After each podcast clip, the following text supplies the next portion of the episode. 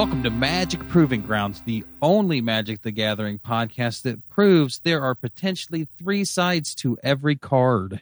I'm your host, moderator Dave. I moderate this here Magic the Gathering podcast.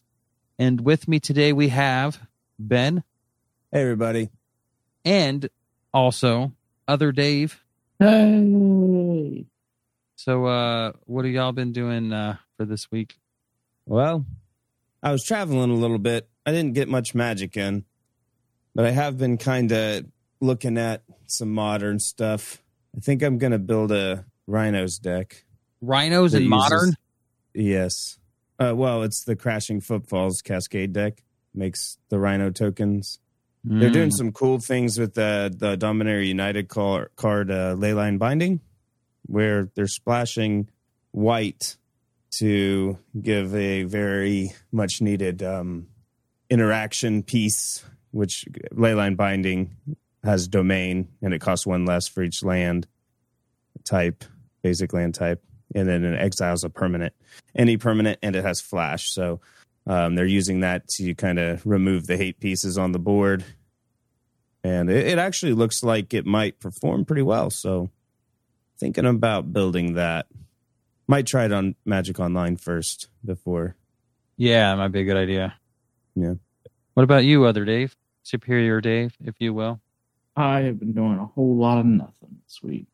Tuckered out from all the drafting. Yeah, tuckered out from all the drafting and yeah, football's Nah. back, baby. So, Did you Yeah. watch, Did you watch the Bengals lose last night? I sure did, but they didn't lose last night. Last day is it? game was the. I mean, it was yesterday. It just wasn't at night. Oh, okay. I don't know what's going on. I didn't watch it. I just heard about it. Um. Anyways, I've actually been doing magic stuff this week. I played the uh the midweek magic artisan event. Oh, I wanted to do that so bad. Oh man, I was streaming it and I tried to pull decks off like net deck and like every deck I put in, I would uh, put it in, I'd claim all the wild cards and then go to play and it would be like this is an out of date deck for last last standard and I'm like son of a gun. So eventually I was just like picked out the other ones and constructed like half a deck from it because I used the the base pieces that were still left and put in and uh, put together a pretty good red deck, um, little aggro spellcasty deck using electrostatic infantry, the dwarf wizard that has trample. Yeah. You cast an instant or sorcery spell, put a plus one plus one counter on electrostatic infantry.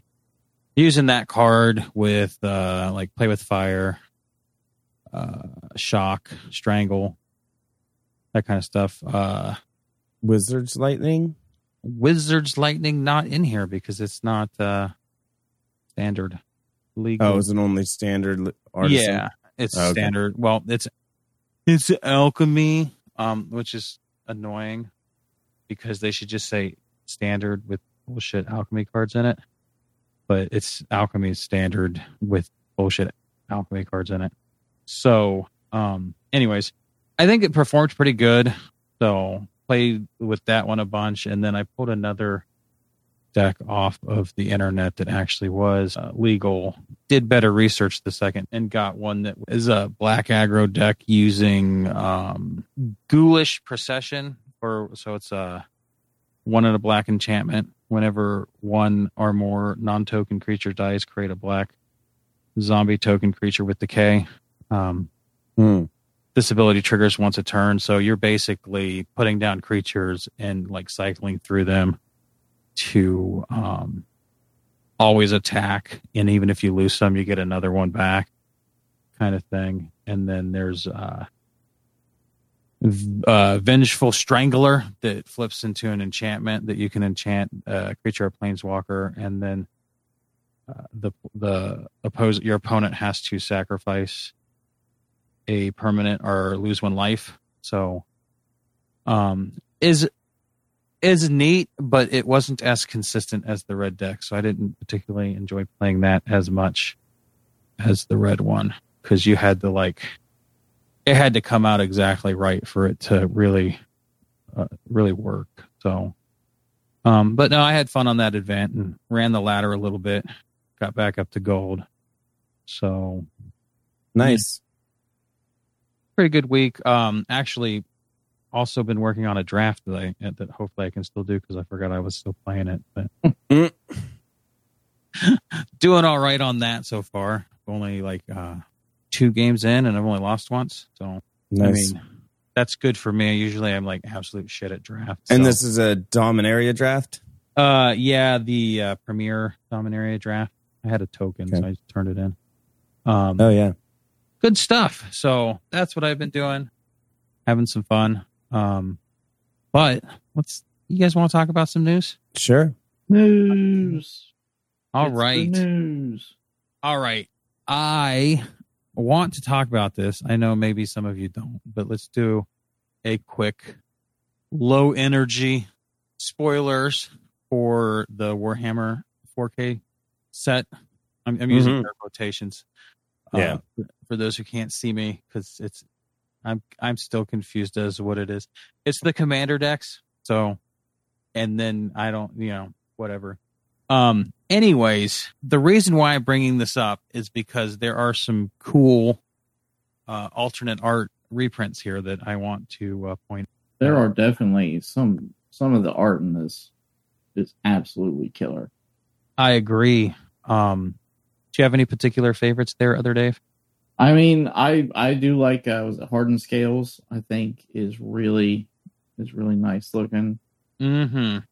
Um there were a couple others that I cannot think of, right? off When, when I see the hardened Yeah. scales reprint, I say, man, that thing's probably pretty hard. Which In is, I scaling. guess, the- You yeah. probably say that a lot, don't you? Ugh. guess I walked into that one. Um, I mean, as I assume, to the- assume primarily to other people.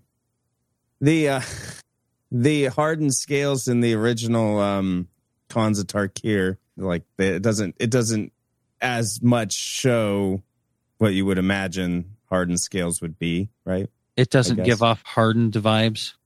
Right. Hmm.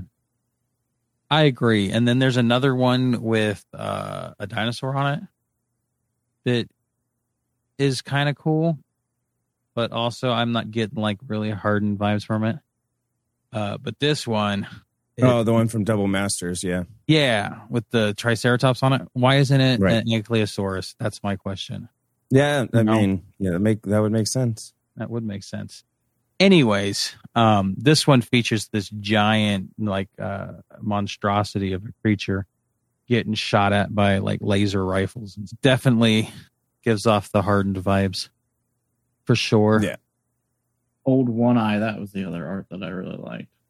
Yeah. And then um, another one I quite particularly liked was um, uh, Skull Clamp. They're bringing this one. They're bringing Skull Clamp back. It's cool because it's just this like floating skull and uh, spine with little pokey and grabby things coming out of it. It's uh, looks neat.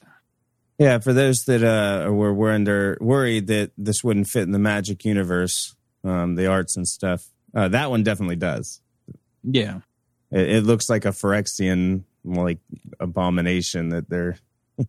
Um, speaking of that, do you think um because the Warhammer has factions, one of the commander decks is from the the Necron faction. It's all black.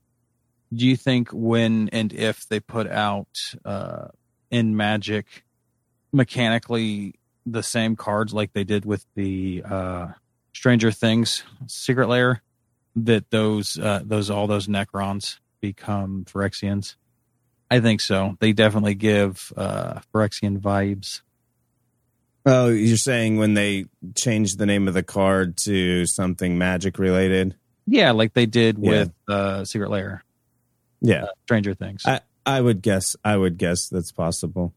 Um, mm-hmm. the the thing the thing about changing the creature type though is it matters. You know, Mm-hmm. So it'd be kind of it, they'd have to make sure that that wasn't. gonna- I mean, I know it's just commander, but it fundamentally would actually change the card. You know. That's true, but also, you know, it's not like where the where's the Necron uh are the Astartes warriors factor into the the Magic universe. Like an Is that how you say it? I think so. That's okay. It's not Astart. No. Okay. Good to know. Yeah, because uh, you know they'd definitely be the coolest faction if that's how you said their name. Yeah, Um, I'm in. whatever. Um, anyways, to round off the spoilers, they have uh, Sol Rings for each faction for y'all commander stands. So there's like what four or five different Sol Rings. Arts form. Yeah, each with their own art. Nice. I think it's four actually. So each with their own faction specific art, and then they are reprinting the card Darkness, which hasn't been reprinted in a long time, and it's featuring art not done by a literal neo-Nazi. So that's cool. Thumbs up for that. So if you know you've been holding off on the the non-Nazi art Darkness, now's your time to move. Woohoo! Woohoo! Okay. Did they? Oh, hold on, hold on. Hold Um, they are also printing, reprinting Living Death. Oh Which- yeah, that's a good one.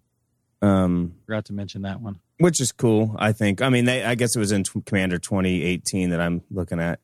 Um, it's the one. It's basically Living End, except without suspend. Mm-hmm. Um, Yeah, it's a pretty yeah, good card. cool.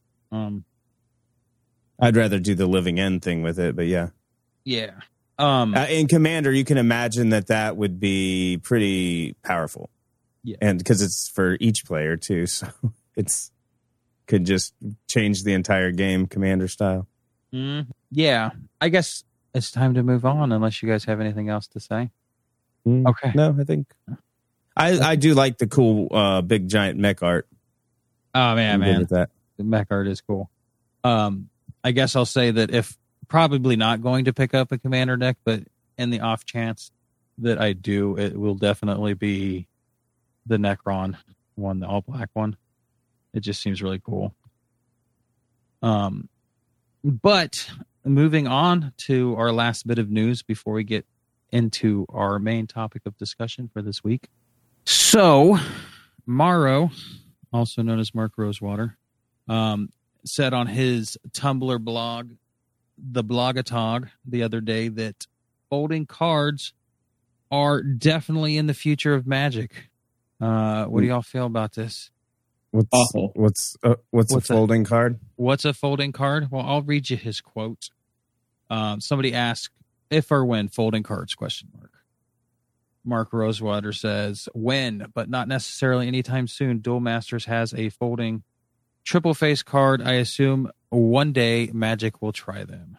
And then after he posted this, some people uh, went about showing how the triple face, the triple trifold folding cards work. Um, we'll put a link to it in the show notes so you could see, but they're like, well, uh, they fold out and you do like a, the one fold looks like a regular card and then you fold it and it's two cards back to back, kind of like how meld works, but it's connected and then it's another creature. And then the third fold pops out and it's an even bigger third creature. Oh no! Why do we want this? Um, I don't particularly want it, but that's how it works. It's it seems odd to me. It seems um, I don't know. It it it feels like a gimmick. Yeah, is this going to be like an unset thing? I I, I Um, don't like- see it being tournament legal play though, right? I mean, well, you couldn't most assuredly couldn't put those in a deck and not have them be like discernible from the rest of the Yeah. cards. yeah, Um, I mean, make a format or make it be a commander or it's not. I don't know, but tournament legal. Yeah, I don't know. Um, it's worth noting that um, the It's like got Triple- the I got a got a butter knife, but a butterfly knife feel to it. You know, just flip it open and close it up. I, Yeah. I. Yeah, it's worth noting that in Duel Masters, the de- the card don't go in your deck. So I don't know how Yeah. it's going to work in Magic, uh, but I hate it. I like the idea of stickers, so I don't know. Ugh. I think you're like one person. I'm just saying that, like, if I hate it, it's got to be real bad. That's all I'm saying. Right, right. Uh, yeah. They, should just make more big furry monster cards. Yeah, the meld cards. Like- um, Yeah, they just put them together and now you got a big giant creature. That's Or, uh, They should Mega make more Meld. of the the daughter from Full Metal Alchemist. Is what you're saying? Oh no, no! Right in the fields, man. Right in the fields. Is that is that not a meld card? Was that That was a meld. Of... All right, give, give me a full metal, or yeah, give me a full metal alchemist Secret Lair, and have that be a card. Do it. Come on, wizards, you coward. oh um, so, how do you feel about this, other Dave? I hate it. I hate every piece of it.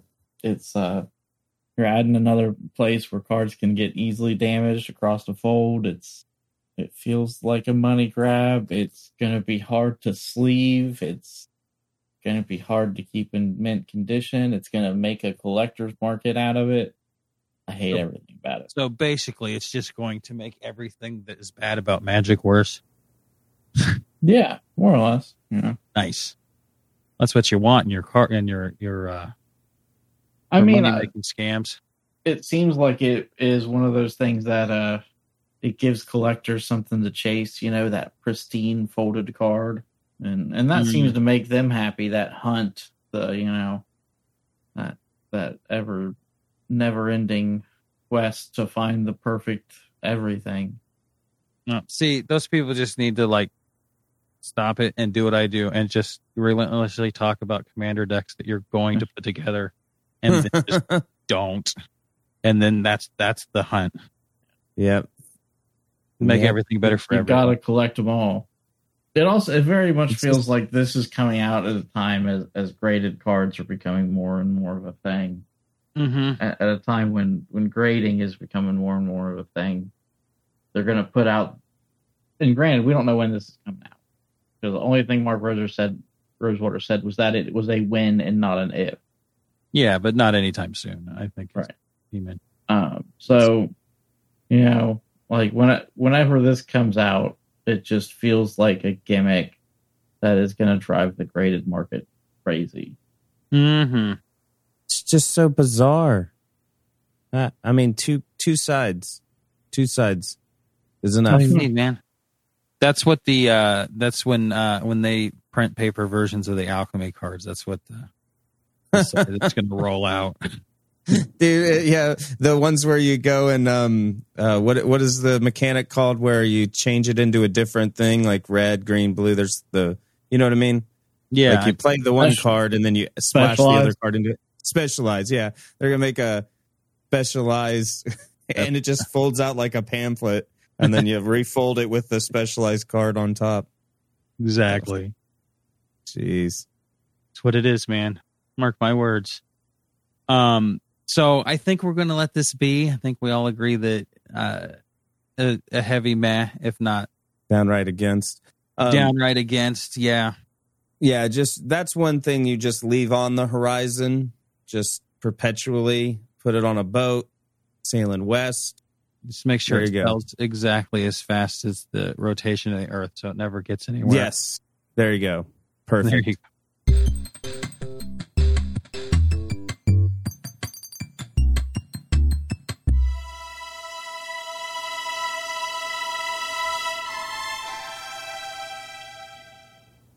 You know, Walter, I've been thinking about what you said about blending in. So I got this book uh, about the history of Dominaria.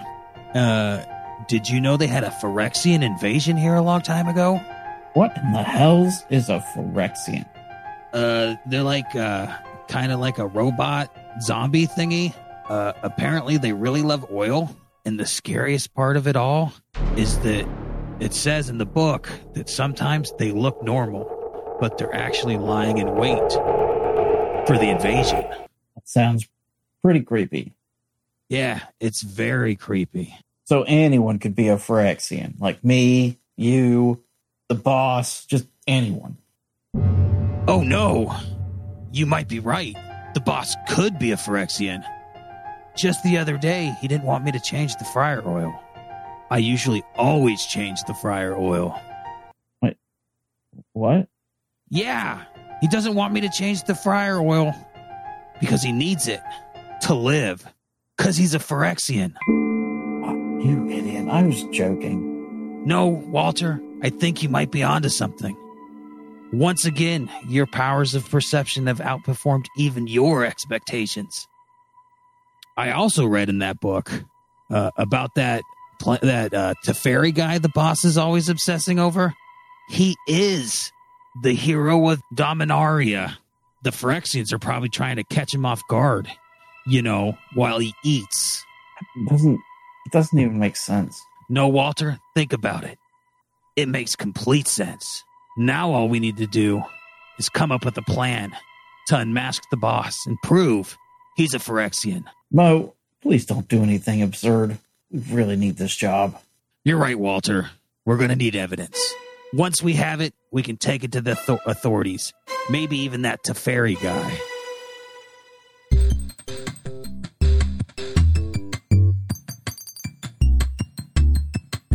All right. So, did you start the campfire, Ben?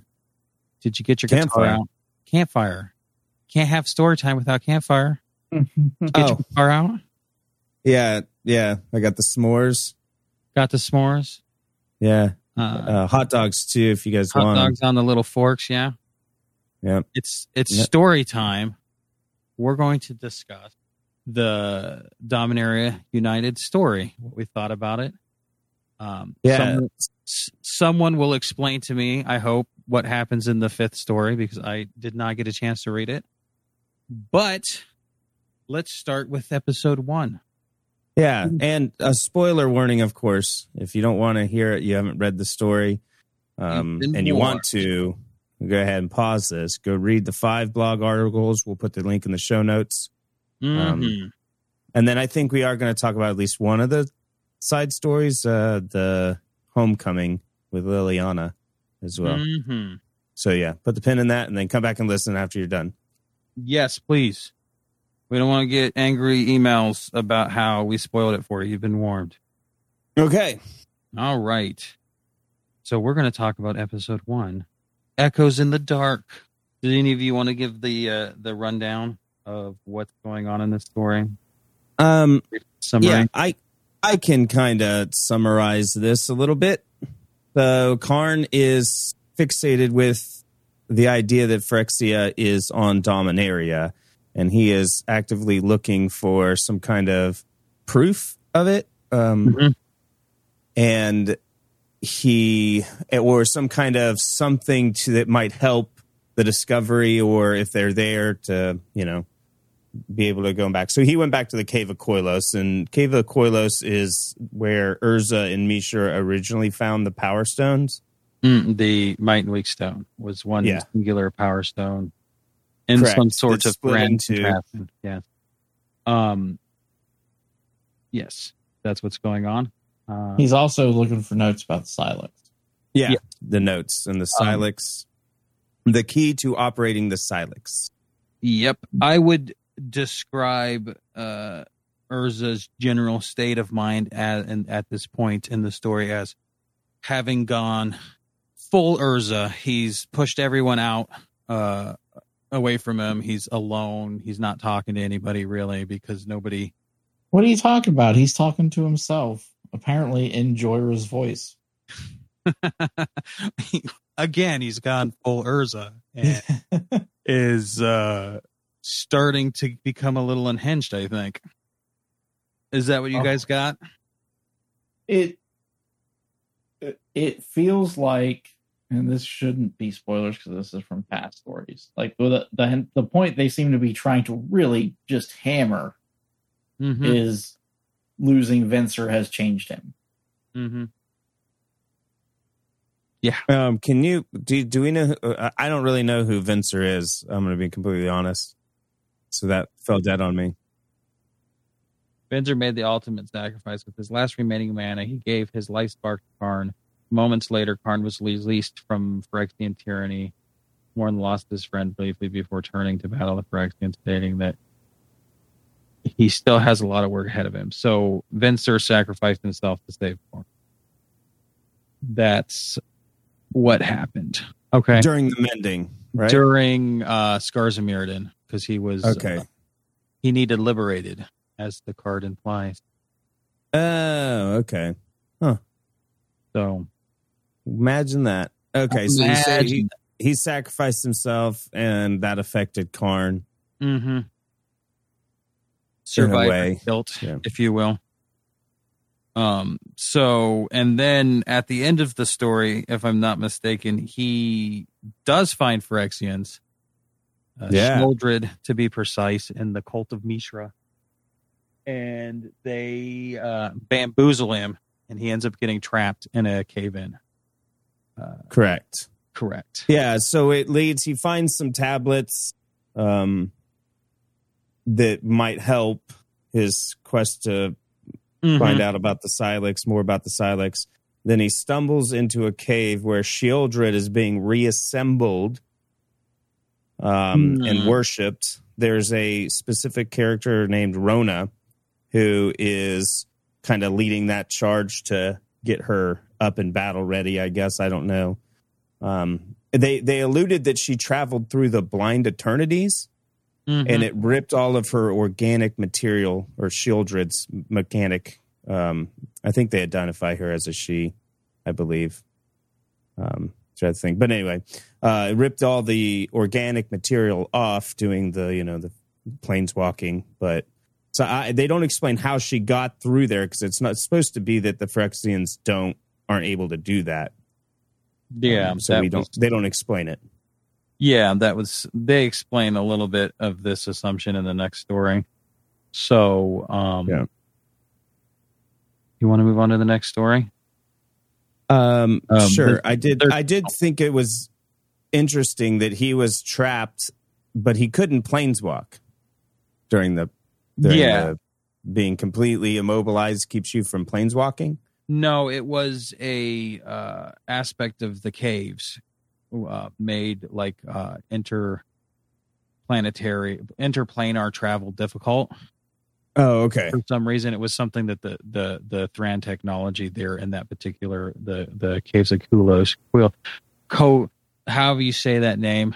Um Koilos? It's Koilos. That's how I say it. Koilos. Um, the something there along the, either the geology or something the Thran did to it made it hard to planeswalk, if not impossible. Mm-hmm. Yeah, that's so he was- for himself. Yeah. So he finally found irrefutable proof for Exius here, and he's worried about telling people. Now he's trapped. Yeah. Yeah. Always he cannot do that. friends, folks. Um, because shit like this happens. You find Phyrexians in a cave and you can't warn them, and they don't even know where you're at. I swear. Yep. Um, so in uh, blog post two, it goes on and. let's let's ask other Dave if he he has anything of note to say about. Oh, okay. one. I Uh, assumed what? he would chime in. Episode one, Echoes in the Darkness, the first story. You got anything to say about it? You you general, you good?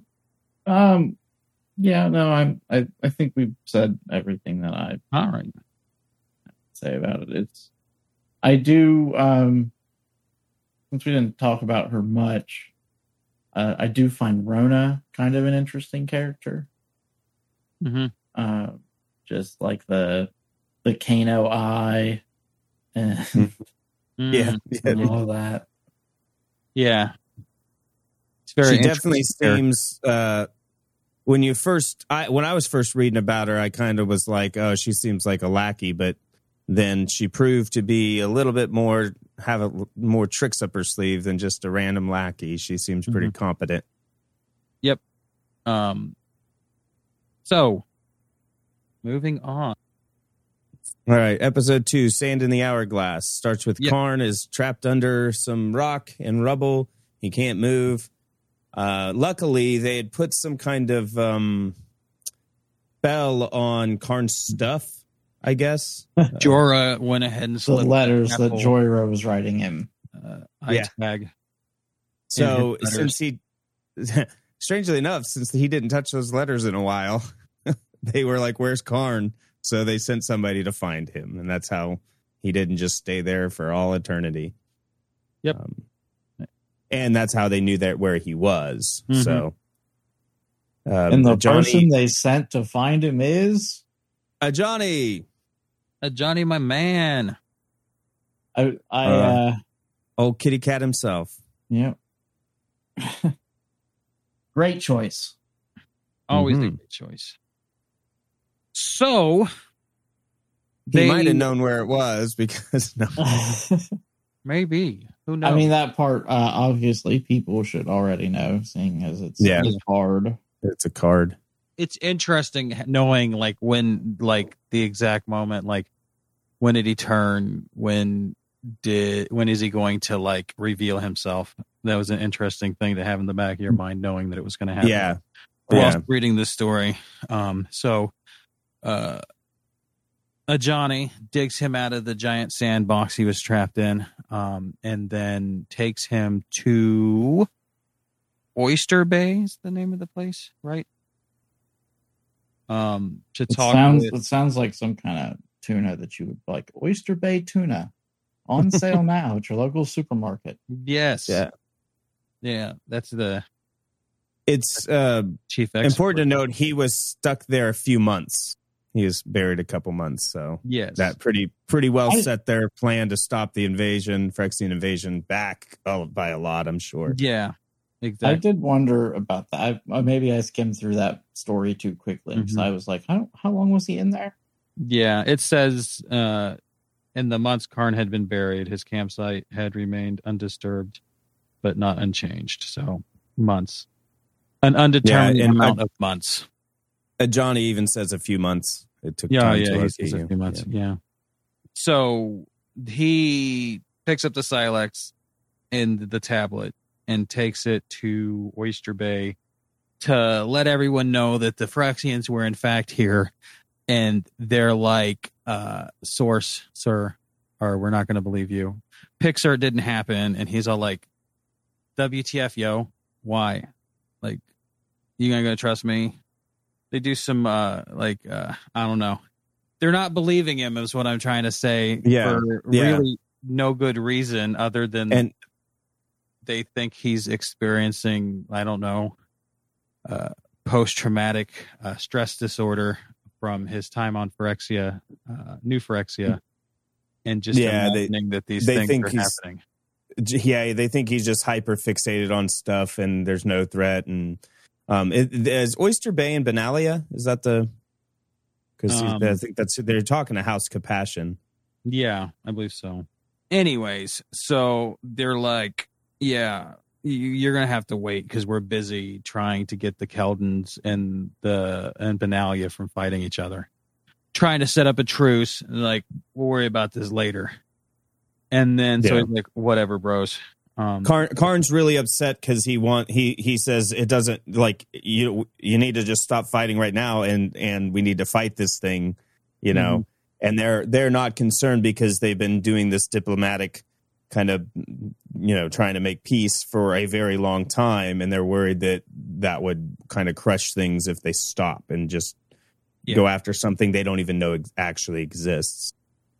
Yeah. So, uh, and then eventually Teferi shows up and basically says the same thing that Karn said, which is, yeah, the Phyrexians are active across the multiverse. Somehow they're they're jumping planes. Who knows where they're at? Maybe they're even here. And they're like, oh, now that Teferi says it, right? we should probably believe that believe them. And Karn is like, bro, you know, um, I've been telling you this. been saying that this entire time. I'm literally the expert on Phyrexians. Like, come on. right. Yeah. So, it's kind it's kind of like when the doctor says something and then and then nobody believes it until you know the uh, some other figurehead says, "Oh, this It- is true." It's also one of those things too. Like so many of these people have so much experience with Karn, and they've Mhm. always written Karn as like this being of logic with very not really emotions or or anything. But then all of a sudden, it's like every time somebody wants to dismiss him, they're just like, "Ah, you're just being crazy." Oh, crazy Yeah. Karn over here. like he's ever shown any sign of that before in the past. Yeah, exactly. And it's it's kind of frustrating because like quite literally like Jaya Jodah they were all alive during the first Right. invasion. Yeah, They and- know the they know what's at stake. They quite Right. literally understand. And Jodah just like straight shuts him down. Yeah. Oh, only planeswalkers can do that. Now you did that. And you're like, what the fuck, Jodah? Chill right. out. Somebody's jealous he can't go world hopping, I think. Um, Jodah. Yeah. come on. Um, Teferi also reveals to the counselor, whoever's present, that um, they have the ability to complete planeswalkers and tells them about Tamiyo, hmm which I Yep. think kind of alarms them as well. Yep. Um, and then the negotiations kind of fall apart at that point because Yeah. Keldon's like, I'm just going to go back and worry about ourselves. And Belenia's like, yeah, maybe that's best. Which is stupid because both these nations existed at the time of the first Right. invasion and know what's at stake. And they're like, nah, we can do this on our own. It's like, no, you can't. And you guys understand that. Crack a history book up, homies. Um, so it's it's quite frustrating. Um, uh, the the how this story is unfolding for me personally. Yeah, in, in some ways, it seems kind of like uh, I don't want to say lazy writing because that's not the right right word. It's just it's constrained to a blog post, you know. yeah, Um, so it didn't have a lot of building to it. But in other in other ways, you think like, you know, this is actually kind of plausible. like, yeah, if, you talk, if you're looking at human um, tendencies, you know, yeah, th- the, you kind of can see how this could happen. I, I would have liked personally just a little more like build up to it, a little more explanation of the the problem that Mhm. stopping the negotiations would have had between Benalia and Keld. But again, it's a blog post and not a novel, so yeah. That's a limitation of the medium, I think. Um, I mean, these blog posts are not short. no, No.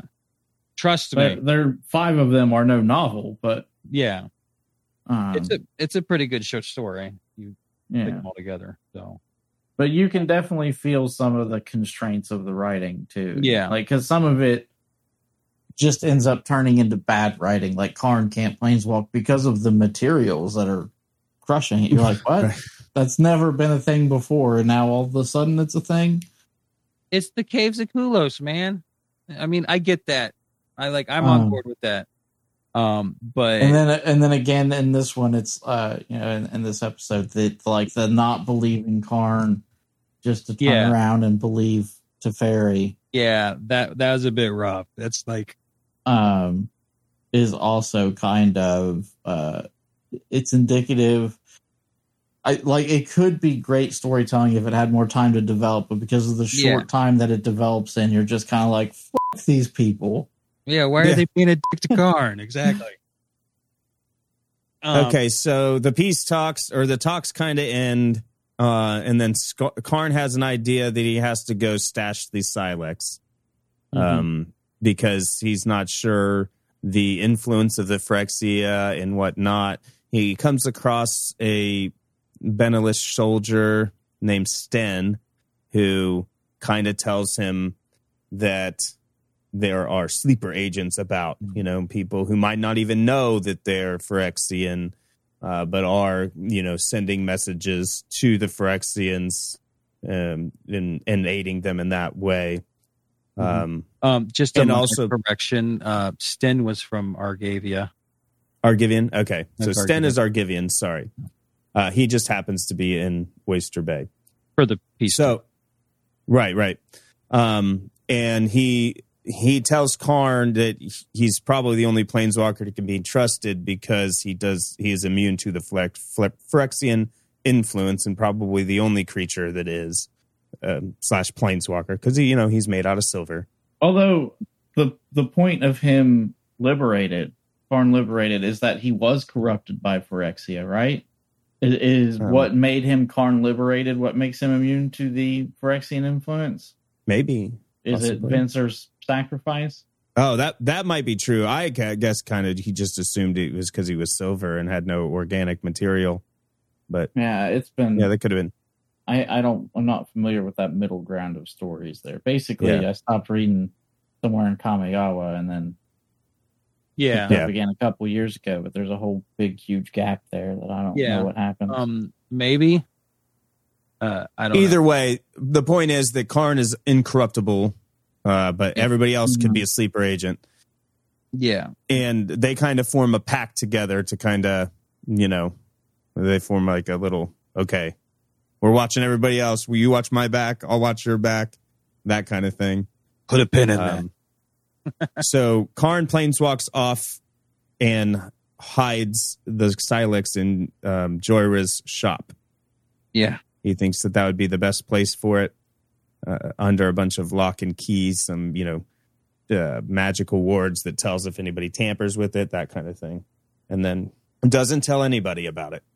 Yep. So uh, then he goes back to the negotiations, and they've continued, uh, but are on worse footing than they had been uh, when he left. And then that's when he notices a uh, bird. It was a bird, right?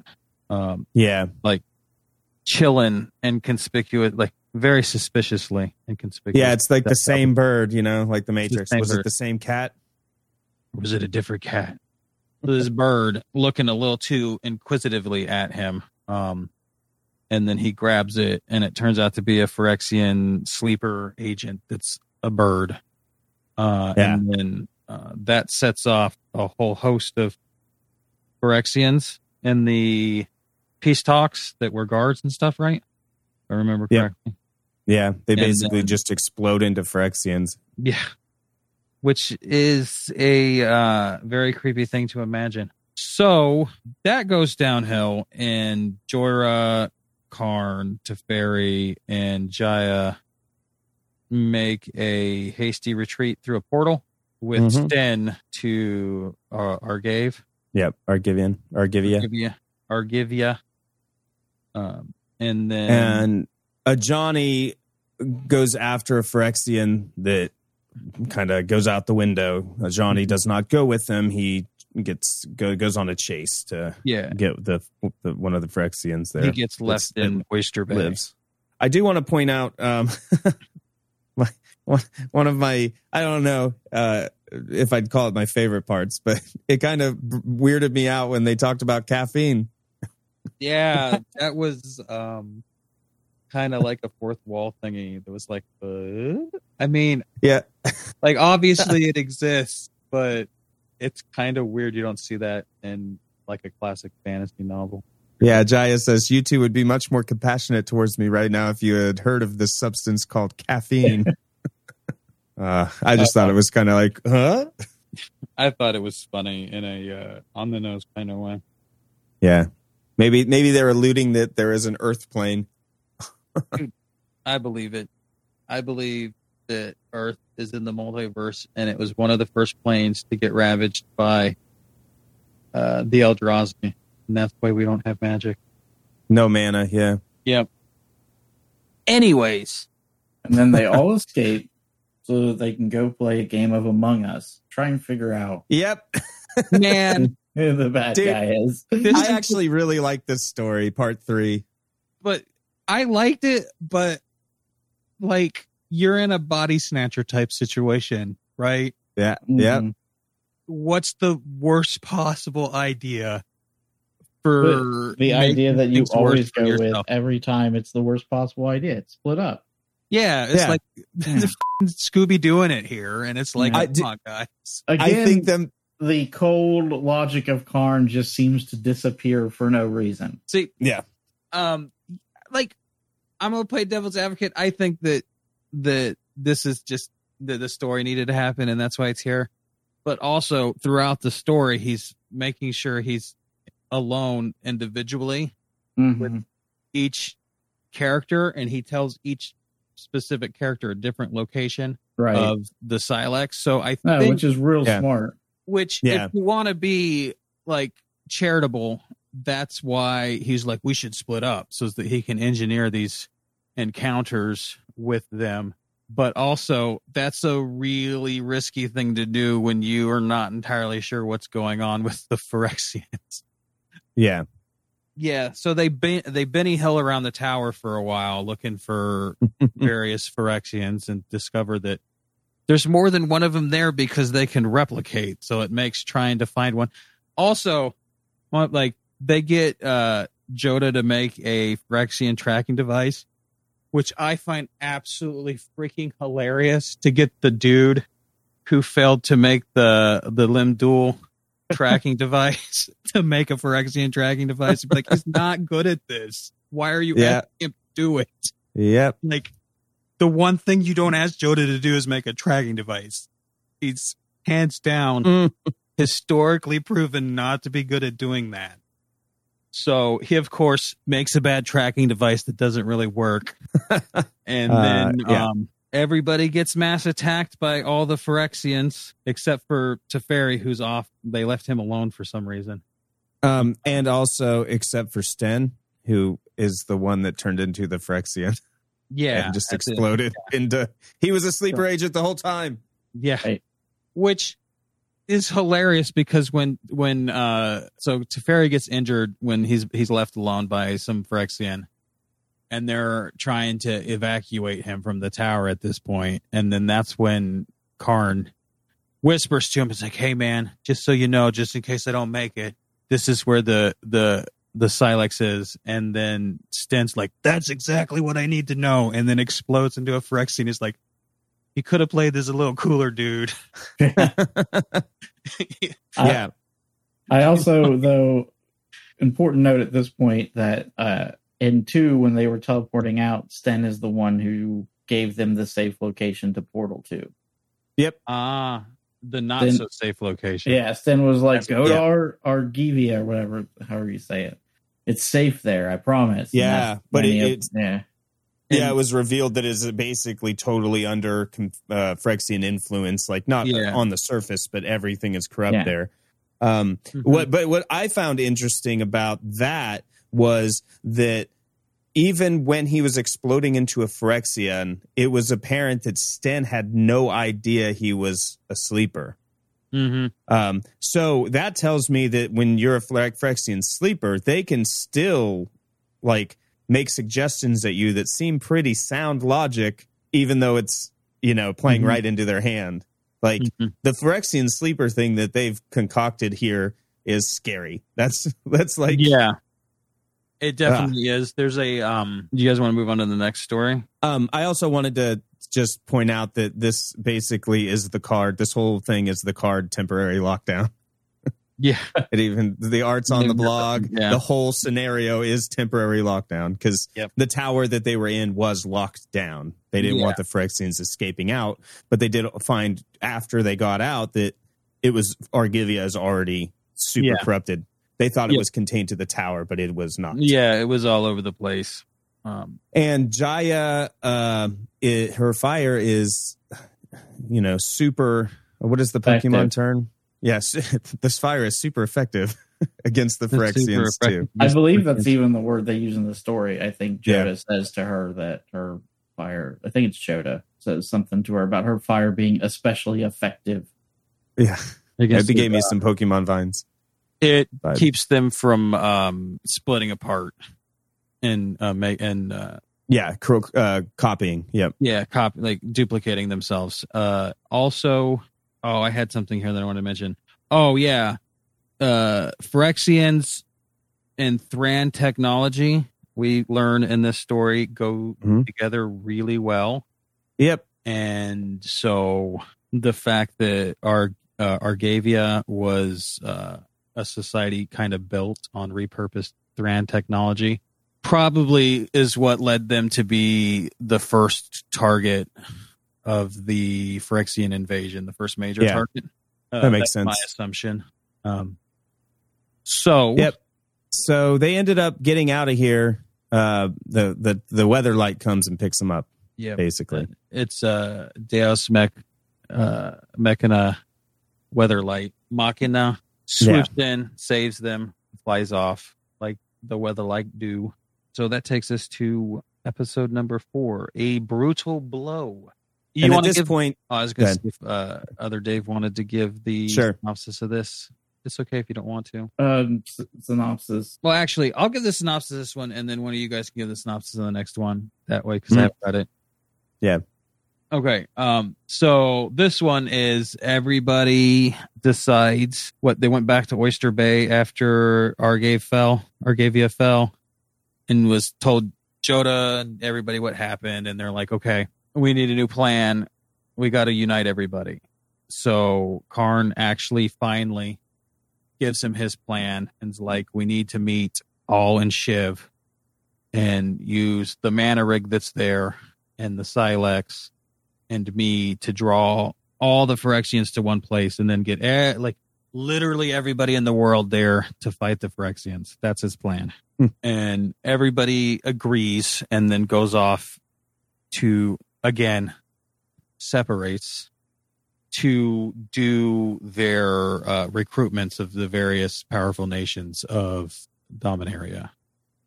yep, So Joda goes to Yavimaya, and then uh, Jaya goes stays at Belenia to Yeah. try to recruit Belenia. Benalia, Benalia. Yeah. specifically Danica Dan, or Danitha Capashen, yeah. looking to get her and her people because they're like I, I get the impression they were kind of like three hundred. You know, they were like the super troop. You know, Yeah. Yeah, yeah, yeah, yeah. So Danathan is like, I need to go get my dad. I gotta go rescue my pa. He was in the peace talks. He got kidnapped. Um, if we can rescue him, we'll help you out. That's the idea there. Yep. yep. That's the the thing that Jaya uh, Jaya was able to work out. So that's her bit. They go. They find him in a cave. Put a pin in that because Jodah's in Yavimaya looking to recruit them and that's when all hell breaks loose he talks to the queen of yavimaya is the the vibes i got. The leader anyways. Yeah. uh and she basically tells him that she's not really interested in helping him. She's look after her people. She'd love to help him because she's heard a lot of stories about him and she's like old school jodah stan. But she can't.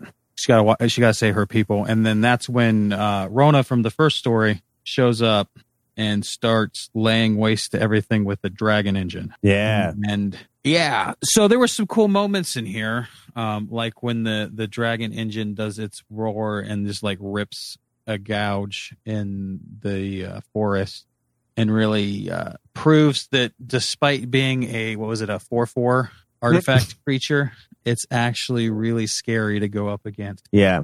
Uh, reanimated as a Phyrexian um, thing. Yeah, it's definitely either way. Oof. Um, so let's see. I'm trying to find exactly what he does, but Jodah does a really neat little trick. Uh, that Well- I do you he he uses a shield to protect them from the blow um, Mhm. and sets up another one because he figures they're going to do another one and that's when um, the yavimaya leader discovers a thran artifact in the the trench that the dragon engine made. And she's like we need to get there. I have an idea. I think i've seen this before. So he uh, helps. They run to the trench. They hop in. He protects it with a shield while she sets off uh, uh, some kind of timer. And then she's like we need to get the hell out of here. So he right. teleports them out of the way and it sets off a magical vacuum sphere that totally obliviate uh, uh, obliterates all the organic tissue in the of the dragon engine that was inside the the radius of the sphere Yeah. so Yeah, the Thran device was was concocted to eliminate um organic material, basically. So Yeah. they set it off, poured it out, and then anything inside that bubble went gone. by went, bye bye. The Yavimayan uh, lady mentions that she thinks it's because they did experiments in it, and that's what she would have used it for. And Jodah makes a note to himself that he most definitely thinks it's a weapon, probably a dampening sphere. At which point you go, "Hey, that's a card. It does a thing." Yeah. Uh, so I thought that was neat. callback. Nice, nice little Easter sphere. Yeah, Um, and I, I wanted to go back to before the Dragon Engine attacked and just say elves being elves, right? I mean, they Mhm. were immediately like, "Oh, you're Jodah. I know who you are. You're super famous. You're the awesomest mage on the planet. You've been around forever." And then they said te- they go to go, "Ah, we don't care unless it's affecting us." Yeah, elves, Yeah. like Uh, the elves have always kind of been like that in Yep. Magic lore. like they Yep. they are very much like, ah, if it doesn't affect us, you can just leave us out of it. yeah, Yeah, she was like, she was like, I think it's Meria is her name. yeah. She was like completely enamored with Jodah, like 100%. And then when he came, gave the proposition to help, she was like, nah, not if it's not affecting us. We don't care. Love she was to. like, yeah, we're just gonna call our elves back, and we're just gonna chill out here. Yeah. Because even when he's like, there might be sleeper agents, she's like, yeah, nah, Multani will take care of that. Yeah. Multani? Yeah, Multani will find him. No problem. Yeah, not a big deal. Yeah. Yeah. And then so we go back to Benalia. How you say it, right? Yep. Uh, where they've tracked the kidnappers to a cave that's now like just brimming with Phyrexians. And Jaya's like, okay, I'm a I'm a perch up top. I'm gonna lay down cover fire. You guys run in, and uh, we'll we'll attack the cave and get him back. Well, that- Except Phyrexians are Phyrexians and they always have another plan. like obviously so who um so they they totally do not fare well in the first wave of their atta- their initial wave of the attack and then um none other than Ertai saunters out of the cave and is like hey guys i'm back and Yep. uh, uh Looking also- like Goro from Yeah. Mortal Kombat. Yeah. he's like i'm back thought some of my old peeps was going to be around but i guess that's not a thing and then uh brings out danitha's father who is now complete and basically puts uh pits danitha against uh her father in uh in combat while everybody else is kind of just like looking on and Yeah. And then um he, it's it to me it seemed like he still had some control of himself Yes. at some point because he kind of purposely throws the match and allows her to kill him because who wants to be a Phyrexian, right? I don't want to be a Phyrexian. Right. And then what I thought was hilarious was that the moment she decapitates her father, Ertai's like, huh, didn't see that one come. I guess I'll sew his head back on later. Yeah. He's like, just like, uh, Ertai's back. I missed him. Um, yeah. I, and this is, this is classic Phyrexian, you know, playing the mind games, playing the, you know, Yep. messing with you in other ways than just you know eviscerating you or whatever they Yep. just trying to shake their um resolve by doing this to her Yep. it's Um, yep. And then about that time, the whole hill explodes uh, and becomes a uh, was a Phyrexian behemoth or no, it was a juggernaut. dreadnought Dreadnought. Dreadnought. That's a Yep. that's a card too. Um, Yep. And uh, which really makes you wonder, like, did they do all this work in the months that Karn was buried, or have they been here for quite longer than what initially seems? Because they had yeah a dragon engine and Yavimaya made of squirrels, basically. Completed squirrels and other uh, woodland folk that nobody noticed disappearing. And then also a uh, Phyrexian dreadnought stuffed underneath a mountain in uh, uh, Benalia. So they were here for a while, right? Or did they just get a lot of work Yeah. done in, in a couple of months? um so since we're on the topic uh Sheoldred ends up coming in the next uh, blog post. So she wasn't even close to being uh, ready to leave that cave that when Karn found her in the first blog post. So they must have done some quick work. So in the t- in the two months, three months, they were able to get her ready. I guess. Um, Mm. So they they obviously worked fast. So it's possible that they weren't here very much before Karn started becoming suspicious, right? Okay. So I, I don't know. They don't specifically say, but Mhm. I, I will. Yeah, they the, those couple months that Karn was gone, they were able to get Sheoldred ready. So maybe it hadn't been very long. They work fast. Mhm. I guess they do. They don't sleep. They don't eat. So that's a lot of it's burning the candle from both ends, if you will. Uh, and then um, we hadn't mentioned this yet, but Teferi's and Shiv trying to uh, recruit everyone in Shiv uh, to help Yeah. fight. Which Noted, he is like gutted. Basically, Yeah, he is not in good shape.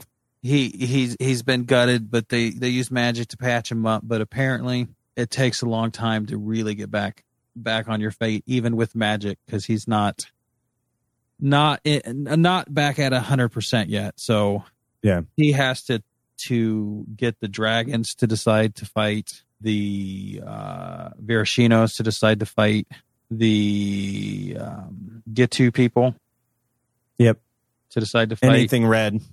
yeah basically. basically every red dominant besides Keld uh nation just chills in Shiv. So Was Keld was Keld ready? Keld was Keld was on board, right? They they didn't need convincing, I think, right? um or no? we well yeah um they are what show up we forgot to resolve the dreadnought issue. yeah. But yeah, they're they show up in their uh recovered airship that they found. Yeah, the Uh, Golden Argosy, which is a card. That's a card.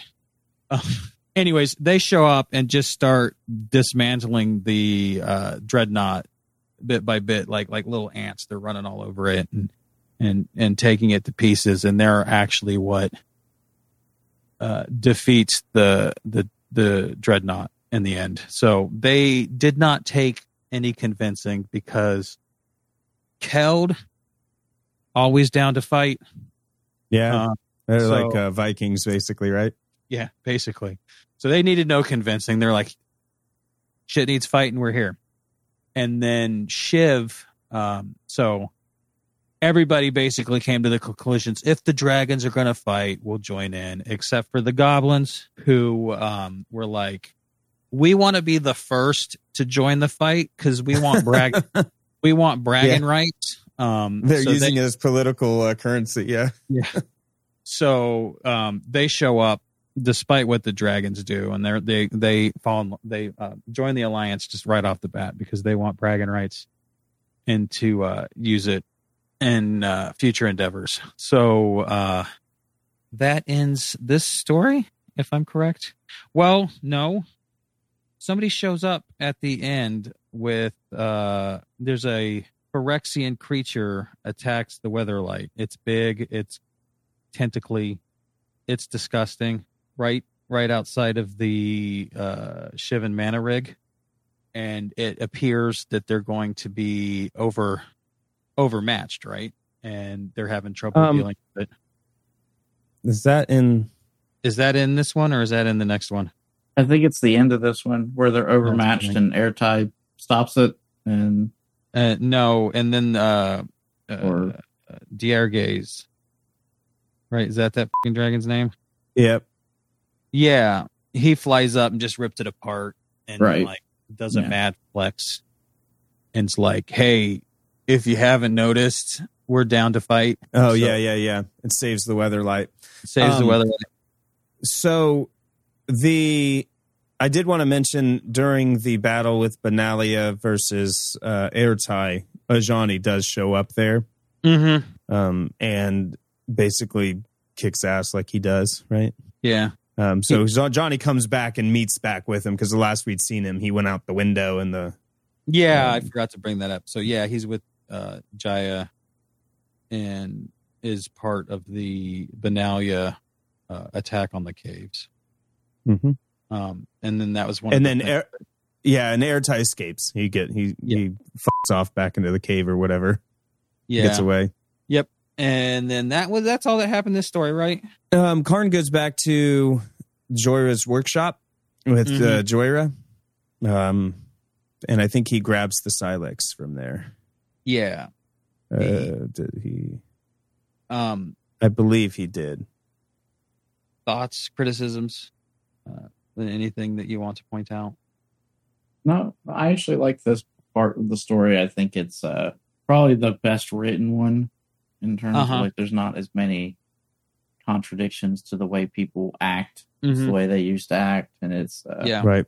it, it's the least that feels like rushed or like we have to Mm-hmm. push through this story because we only have five blog posts to do it in. Yeah. Um yeah. I well, and uh, I want to raise a question real quick. If Okay. if Genghis Khan started reforming his army right now in today's world, would we just be like, "Nah, it's cool"? You know? yeah. Do you I- think we like- would? Like, serious question. Do you think we'd be like, "Nah, it's not a problem. We got our own stuff." I I would I would ask the question: Is he still on horseback, or does he have? No, he has modern weaponry. I'd be like, okay, I- I probably mean, an issue. QAnon probably thinks he's here to save us from the satanic cult of people eating adrenochrome. There you go. Because So- that helps. So uh, I'm gonna say there's at least a small section of people who would view him as a savior. yeah. Oh my god! so That's yeah, I mean, story worth but that's the kind of timeline we're deal- dealing with, right? I mean, pretty Yeah. much. Uh, Yeah. That long ago is when the Phyrexian invasion occurred, and that wiped out um, Mm-hmm. a lot of the of, of Asia. You know, so would would we just be like, yeah, no, it's fine. That's not ha- going to happen. You know, that's. Yeah. No, I think somebody I- would have something to say about it. But I also think we might just be like, nah, I I'm mean, not, I don't care. I, like Look, now you're just as getting human into beings. political politics where the United States is like, it's not our problem. Right. Well, I mean, It would That's probably depend on whether or not Genghis Khan invaded a country that was a member of the UN. there you Uh, go. Or NATO, or Which, had which oil. they, which to be fair, they did not have established. They, that's kind of what those talks between Keld and Benalia were was kind of to form some alliances. You know, like a, Yeah, yeah. not necessarily a UN. They so they don't even have that established. So Mhm. maybe that maybe it's not that big of a stretch that they were just like, nah. No, I you know I don't. I I agree with your assertion. See, Uh, I, I, I but, uh, mostly agree with it, except that like the Phyrexians seem way more terrifying than Genghis right. Khan. That's that's the other thing. Genghis Khan's a human. He ain't Yeah. some interplanar crazy thing that can corrupt you and. like ugh. if It- Dracula came up and was raising an army of vampires, would we do anything to stop it? It's, It's- probably really the closest. Yeah, if that happened 2,000 years ago and then he's back now, because, you know, that's what Dracula does, Also, I think he we'd probably and- be like, nah, we shouldn't let that happen. And there would Also- be droves of MCR fans flocking Bite me, to, please. to become a vampire. Yeah, Twilight, Twilight people be like, oh, Edward. Yeah, what it be? It's uh, what if Dracula, but also he has a uh, human centipede fetish. Um, ugh. Uh, no, the my take on this story, and I mean this in the most. It's going to sound it might sound bad to you guys, but I mean this in the most positive way possible. This story gave off hella Saturday morning cartoon vibes it was just it was cool because it's like oh the big bad showed up and then you defeat the big bad and he scurries off into the into the distance and gets away because um i forgot i think we forgot to mention that rona does get away at the end Yeah. of the dragon engine encounter so rona gets away Ertai gets away um to uh fight another day so i i liked it actually quite a bit this particular story Yeah. uh, gave off the right vibes for sure. Yep. All right, so let's go to episode five. Um, of note, Jodah at the very end of four calls on the you know the telephone that they have to communicate between the weatherlight and whatever uh, the stone that they communicate with, and says that we have a traitor among the coalition. Right. Yeah. uh, which kind of sets everything up for what happens in episode Mm. five. And he also mentions that he's writing the Ents from the uh, Yes. Two Towers to Helm's Deep. No, wait. Um, from Yavimaya, they're writing the Tree Folk to. Yeah, yeah. Ship. totally not, totally not recycled plot point. Um, hey man, that's a cool plot point, so we can recycle it if if if that's where we're going. If there's going to be Tree Folk fighting, I love me some Uh, Tree Folk. I'm down for people writing ents as much as people want to write stories about people writing ents. Yes, let's do it. Okay, so they're flying around on the Teferi's on the Weatherlight at the beginning of this one. He Mhm. there, um, they found a trader on on the Weatherlight. Uh, it was attacking their food stores, so Right. doing Phyrexian things, you know. Um, and uh, at some point during this, they decide that they are going to use the Sylex to lure out Sheoldred. Mhm. yeah, Um, Um, should we note that the trader was just a like a saboteur and not a sleeper agent? Was it a sleeper agent? yeah, yeah. No, I, I. They don't say he's already dead when they find him. They Oh, they yeah, bring the I- thing. I, to show the proof, and that shows proof that hey, everybody. here I would go. assume he's a here. sleeper agent at this point. Yeah. It was a crew member, I guess. They Yeah. do mention the crew member's name later, but Oh, okay. un- uneventful. Yeah. At which point the dreadnought returns along with Ertai. Uh, Rona does not make an appearance this time, right? I don't think she? so. Yeah, I don't remember. So Ertai comes up, grabs a hold of Karn, begins to crush him. Uh, they're on the sh- they're on the mana rig, right? Yeah. Yeah, and have they mobilized it to move? Is it walking a walking don't mana think it's point? moving yet. Or maybe it is. I forget when it starts to move. at some point. Yeah, Yeah. So Ertai comes up, grabs a hold of him, begins to crush him with his four Goro arms, and says You- he's going to rebuild him. You wouldn't think that uh Ertai would be that buff, Yeah. but apparently no, he he definitely been uh, juicing out according Yeah. to his Doesn't- card art. Doesn't something like this happen to Ertai in the books? Doesn't someone grab a hold of him to prevent him from from casting spells and try to crush him? Oh, maybe. Maybe it was Karn. He like hugged him because he was a pacifist back then. Maybe Yeah. I, I don't remember if that's true, but it would be kind of nice uh, symmetry. back. Yeah. I, I felt like that happened, but it's been so long since I read those books that um, it could just be me wanting to have some nostalgia. Yeah, So air ties up here stopping, holding Karn. Mana Rig's getting overrun. So Karn decides to protect the Sylex with the last little bit of energy he has. Wraps it up in some carbon and some other stuff. Titanium lock boxes, the whole shebang. It's going to be waterproof, fireproof. And blast proof. Yeah. And, uh, blind eternities proof. Yeah, and hopefully also, you know, Phyrexian proof. Yeah. Uh, other planeswalkers come to his aid, primarily Ajani swings that Ertai, helps free him. Yep. And the He's- idea was that was Jorah's going to take it somewhere or not take it, to Jaya? Uh, yeah, so at this point, he tells Jaya to take it somewhere. Yeah, because he can't planeswalk himself. So he Uh-huh. tells Jaya, the Sylex is in the box. Go planeswalk it to a different plane so they can't get it. Right. Mhm. One of my being favorite moments in this is, is Jaya is burning a bunch of fire Phyrexians and asks Karn how he likes his nightmares cooked. and Karn's response is, I do not require nutritional sustenance. yeah. the, It's the some most- the- It's the most logical Karn has acted this entire five issues. It's like the most mechanical he's acted the entire time. All of a sudden, it's Yeah. like, oh hey, yeah, don't forget, Karn doesn't need to eat. and he's going to say things that he's going to just ignore your joke and just state Yeah. as a matter of fact.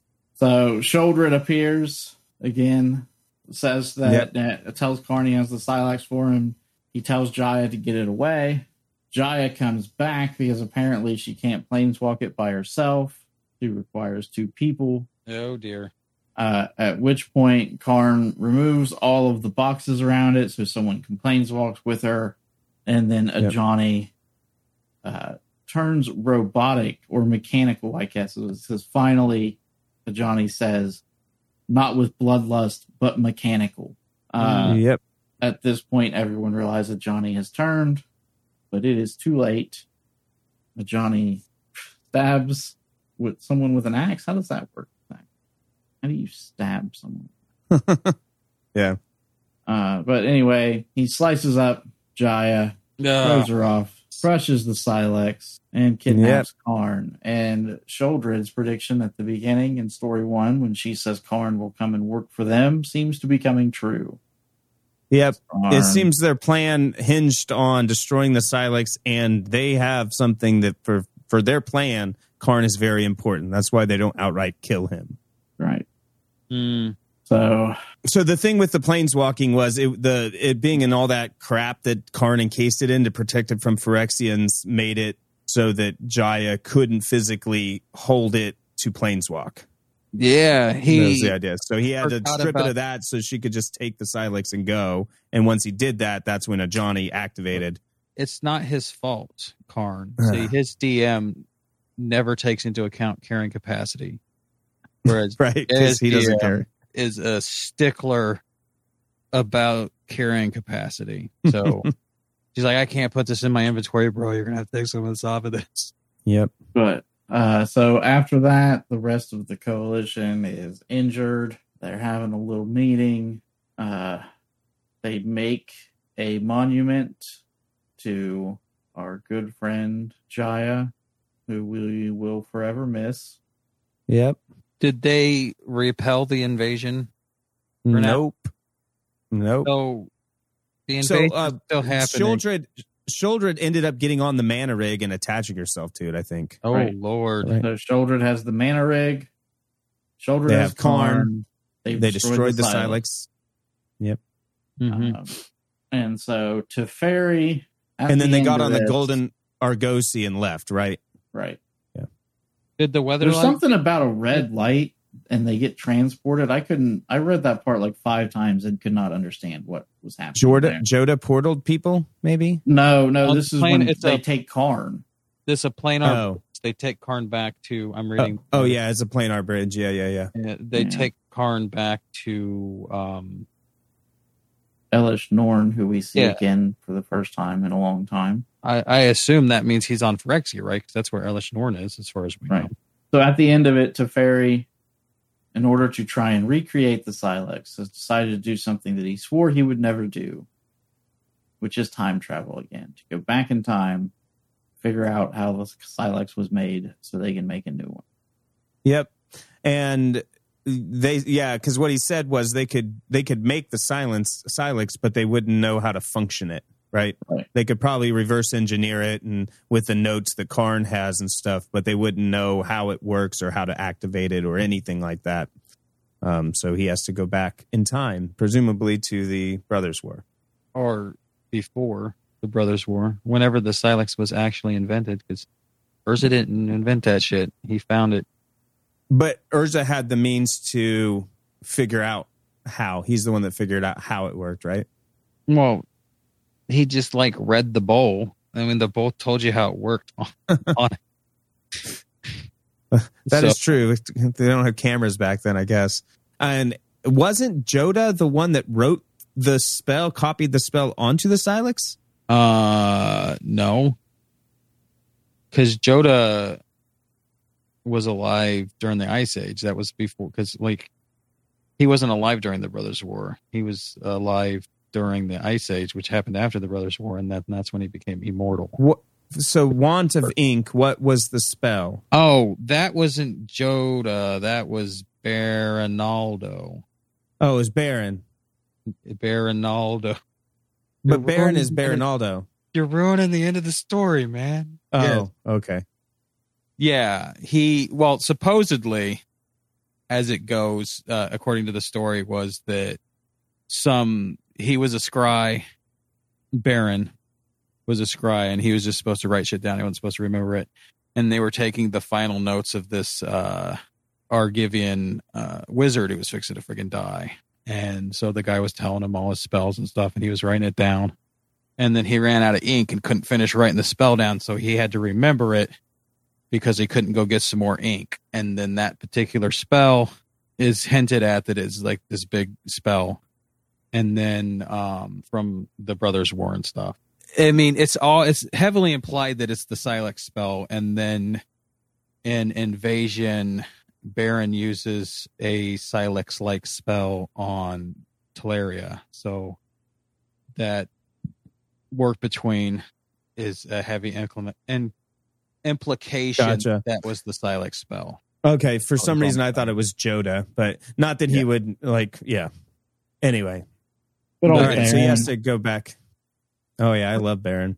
Bring back Dude. Barrin. Favorite character, man. Triple B. Hashtag B B B. Bring back Yes. Barrin. Man, he won't be in the Brothers War though. Yeah, it's too far back. And all you got is uh Hey, we don't know how many times Teferi's going to have to time travel to get this right. That's true. So I'm I'm glad I'm glad that they've set it up as a way of like Teferi's going on a mission to observe, not to actually, you know, Hmm. go bring Was- the Sylex back, right? Yeah. Like to transport it forward in time. He just needs to figure it out, the Sylex. Mhm. Is Barrin one of Teferi's instructors? I think so, yeah. Larry, yeah. Yeah, because he's I on the thought so. card. Um, he's on the card. The trinket, trinket something, and him and Teferi are both on that card. Yeah. Yeah. It's a Yeah. trinket mage. They were yeah, he was a student of Barrin and Urza on Tolaria during Okay. um It's not trinket mage. the But yeah. So so maybe he, he could go to Barrin and get some advice. Bring back Barrin. Yeah, yeah, do it. do it. I'm all about it. Need to see Aaron, uh, Barrin again. I'd love it. I really want to get this name of this card because I thought it was like uh something student, like disruptive student. or something like disruptive student. I think that's actually correct Um, because yeah, Teferi so- was like that.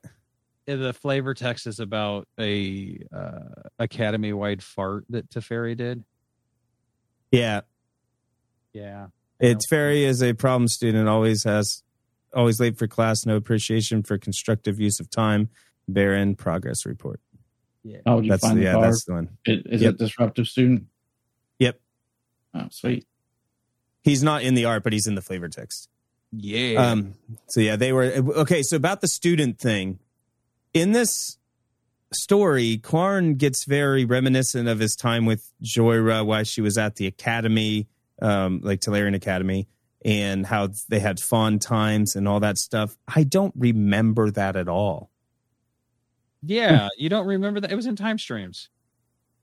With Jhoira specifically, because Yeah. when the I remember because I wasn't really playing Magic, but I diddled on um, Arena a little bit during Dominaria time when the set Dominaria came out, and I was like, I don't know who this person is. Yeah. Joyra. she was the um she was a student and then she was also kind of the uh person that Teferi was crushing on. And then he got stuck in that time rift. And then she got older.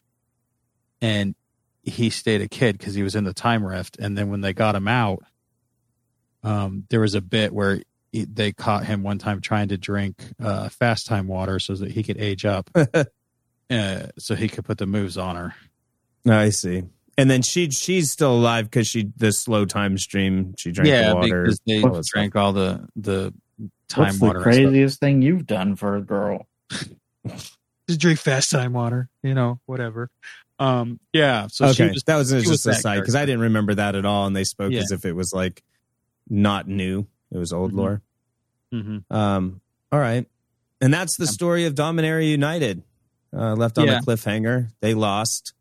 I did, did want to not bring up Repel the- evasion in this. Yeah. I did want to bring up the uh since we're talking about uh old times and old lore.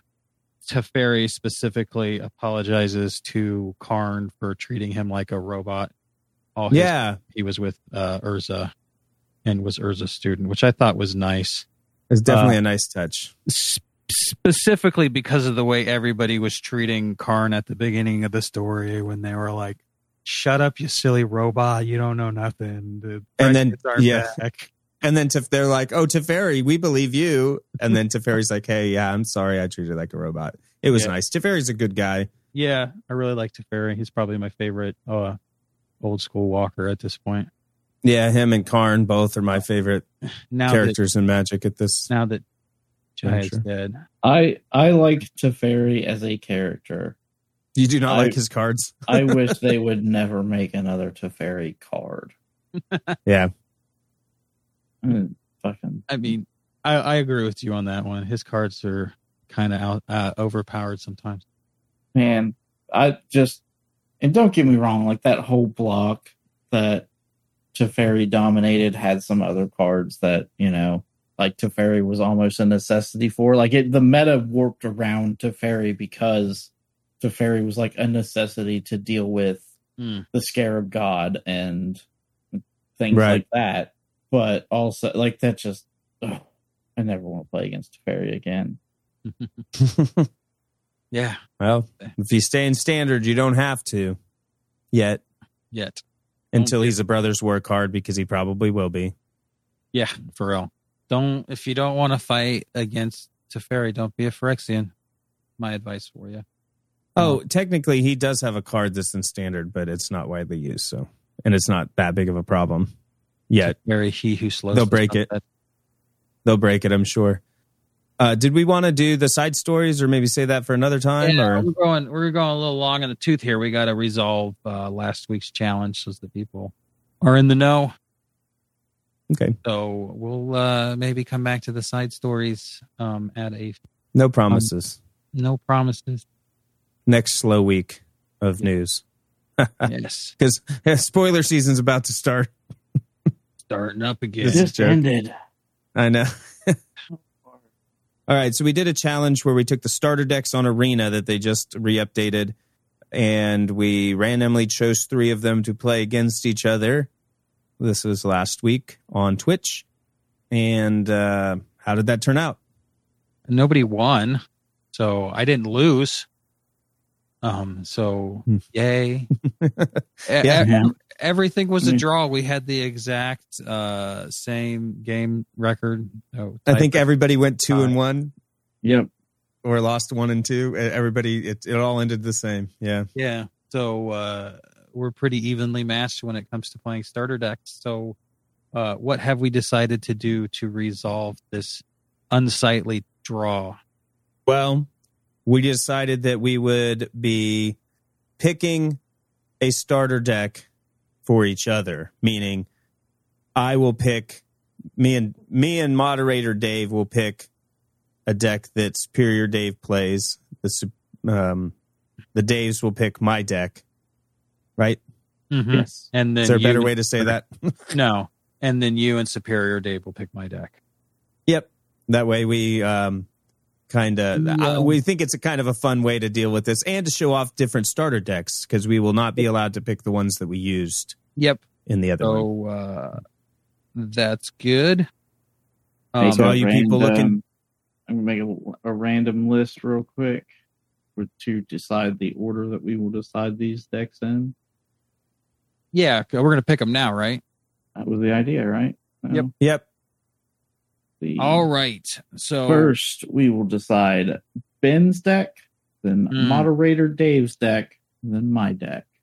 awesome. Excellent. So the decks not on the on the being able to be selected are Stealthy Subterfuge, Balancing Act, and Blossoming Growth. So any Which of the is other really starters. disappointing because I really wanted to pick Stealthy Subterfuge for you again. no, no please, no. Oh, Like if we had it. not decided to eliminate the other pre-cons, I totally would have talked to Dave into letting us, forcing us to put you into the deck you hated again.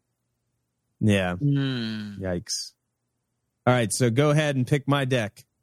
All right. Well, let's see. I. Uh, Do you have any th- thoughts here? Because my first thought was we should give him the mechanics that are the most complicated. hmm. Um, but but it seems like we already played those decks. yeah. So, That's the thing. I don't know. I was thinking about giving him just a. so I I was thinking like mono blue or even like one of these mono colored decks. That's what I was thinking. Sticking him with a a, a monocolor deck. I was thinking Yeah. white, but um, I could be convinced to go blue. I mean, I can be convinced for white too. White just seems uh Mm-hmm. it actually seems like it can go pretty wide. Hmm. Um, Let's Um, go. Let's go blue. all Um, right. I guess I Hmm. was uh, reluctant to go blue because I've played that one a lot, but maybe he hasn't. So I have not. But I mean, also he's been playing mono white and standard for the last yeah, that's year true. and a half. We'll definitely we'll go blue. Okay. You've convinced me. Lock that one in. That's aerial domination. All right. okay. Uh, I'm glancing at this Mo- deck. moderator Dave. Me and Ben. I think moderator Dave. Okay. Um let's see. I wonder if we shouldn't do I'm thinking something big and slow, like mono green or red green. I was thinking uh, I like the uh, idea of the large and in charge mono green deck. And then I also like the idea that Gruul deck seems pretty good Cho- choice. It's got some different mechanics with werewolves in it, looks like. Oh, that's the one we should have given to you with all the complicated werewolf day and night. hey, shit. don't don't don't count me out. I, I can do complicated decks. hmm I'm not saying you can't. I'm just saying you probably can't just being thrown into it with a mediocrely constructed deck. Are we are we allowed to play these against Sparky Yeah, or I whatever? would assume. I mean, what? How are we going to stop you? That's true. I mean, I would just do it the on the honesty. So what do you the think? other choice, yeah, I, the other choice th- is the spell weaver thing. Um, but I maybe we go big stompy. Maybe we go big stompy. yeah, Large yeah. and in charge. All right, big stompy. It is large and in charge. Okay. Uh, so you guys lock that in. That's your Yep. final answer. Um, I just gonna let you guys know that I moonlight mono green. So uh, suck it. Oh, I know you do. Going to get this one. This is my deck. All right. Um, Me and Ben are picking Superior Dave's deck now. Yep. Okay. Um, definitely don't go goblins everywhere. Yep. Uh, I agree. Do not do that. Don't go the not do black one. Um, that looks like a bad thing for against Yeah. us. don't do grave matters Right. because They, well, the problem is that Superior Dave's good at any deck, so I don't know. Yeah, well, no, you, we we got to find the most extremely boring deck to play. That way, he gets distracted. So, which one is that? Like, what's the most Um, banal deck to play? Yeah, none, none of these. I'm, I'm glancing over the list, and none of them seem like great things. Probably, may it might be this uh, Ignite the Forge deck. Okay, Might be the one. Um, it also looks like it's the most complicated, uh, like mechanical wise, especially if you're not used to the Oni-Cult Anvil style of play. Hmm. So maybe that's the that maybe that's the one let's do this. One's actually when because the other ones have like a lot of combat tricks and stuff, which I I know that Superior Dave is actually very excellent at. He's really great at So- stack manipulation. Um, yeah, let's do this one. Let's lock in Ignite the Forge. Ignite the Forge. That might have been a very bad call, but we'll, we'll see. see. Um, I have a lot of experience going up against the uh, Oni-Cult Anvil deck. Feeling good about it. Yeah. Um, yeah. So I think that ends the show for this week, right? Yep. So Uh, next week on Twitch, 1 p.m., we'll be playing uh, these starter decks. I will have aerial domination. I'm, I'm Uh, glad that my- I did not pick the uh, the green red deck for other Dave now since it has a braid in it. Oh, right. I'm glad you didn't Mod- pick that deck for me either. I don't like werewolves. Moderator Yeah. Dave will be large and in charge, and Superior Dave ignite the forge. So Does large and in charge have anything that can uh, destroy artifacts and enchantments? Doesn't look like it. oh, we should have accounted for that, huh? Oh no. Dun dun Made a dun. very bad mistake. All right. Well, uh, why don't you tell us where they can find us? You can find us on Twitter at MPG Pod. You can also find me on Twitter at Be Nice MPG.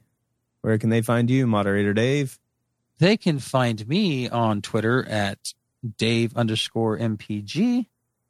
And uh, once again, Dave, other Dave, has not fin- figured out that the internet is a thing. So uh, you can't find him anywhere in the cyberspace. But where are you currently located in the fleshy space? I am in Indiana getting me some butter burgers. Butter burgers. Is that originated in Indiana? I don't know if it originates there, but they have a whole fast food chain designated to it. Man, Cold- that sounds. Culver's Butter Burgers. What's a butter Sound- burger? Ugh. Uh, it's So they cook a burger in butter. uh, yeah, uh, it's, it's a burger. They cook it in butter and then they put some butter on top of it before they serve it to you. It's And all sorts of artery. melt over it. That makes it better. I mean, I'm not gonna lie, it kind of tastes okay. I it does feel like I'm, you know, 200 pounds of bird shit after I eat it, but it's it's not bad. Yeah, that's that. It's um, it's one of those things that like while you're eating it, you're like, man, this is good, and then like halfway through it, you're like, I can literally feel my arteries getting clogged. hmm You're like, I've made some mistakes. I know that now. And then you finish the burger anyway. Yeah, a long, a long time ago, w- uh, re-release was that would have been. I think it was uh one of the. I think it was Darksteel, Dark Steel pre-release back when you had to like commute to go to a pre-release. Mhm. Um, when I was living in Cincinnati, we went to Columbus for the pre-release, Oh my goodness, that's a that's a drive. And on the way back, we challenged for some reason. I don't remember why. Someone was saying they could eat two triple cheeseburgers from Wendy's, That's a bad idea. and two people got into a little bit of a pissing contest and decided that they were we were going to do it on the way home. We're going to stop, and they're going to do the double triple challenge is what they called it. They were each going to eat two triple cheeseburgers from Wendy's. Oh my god. Oh no. Oh, and no. they were so miserable for that hour and Mhm. a half ride home. Oh gosh. Oh, yeah, in the car. Oh no, that's bad news. Don't do that, people.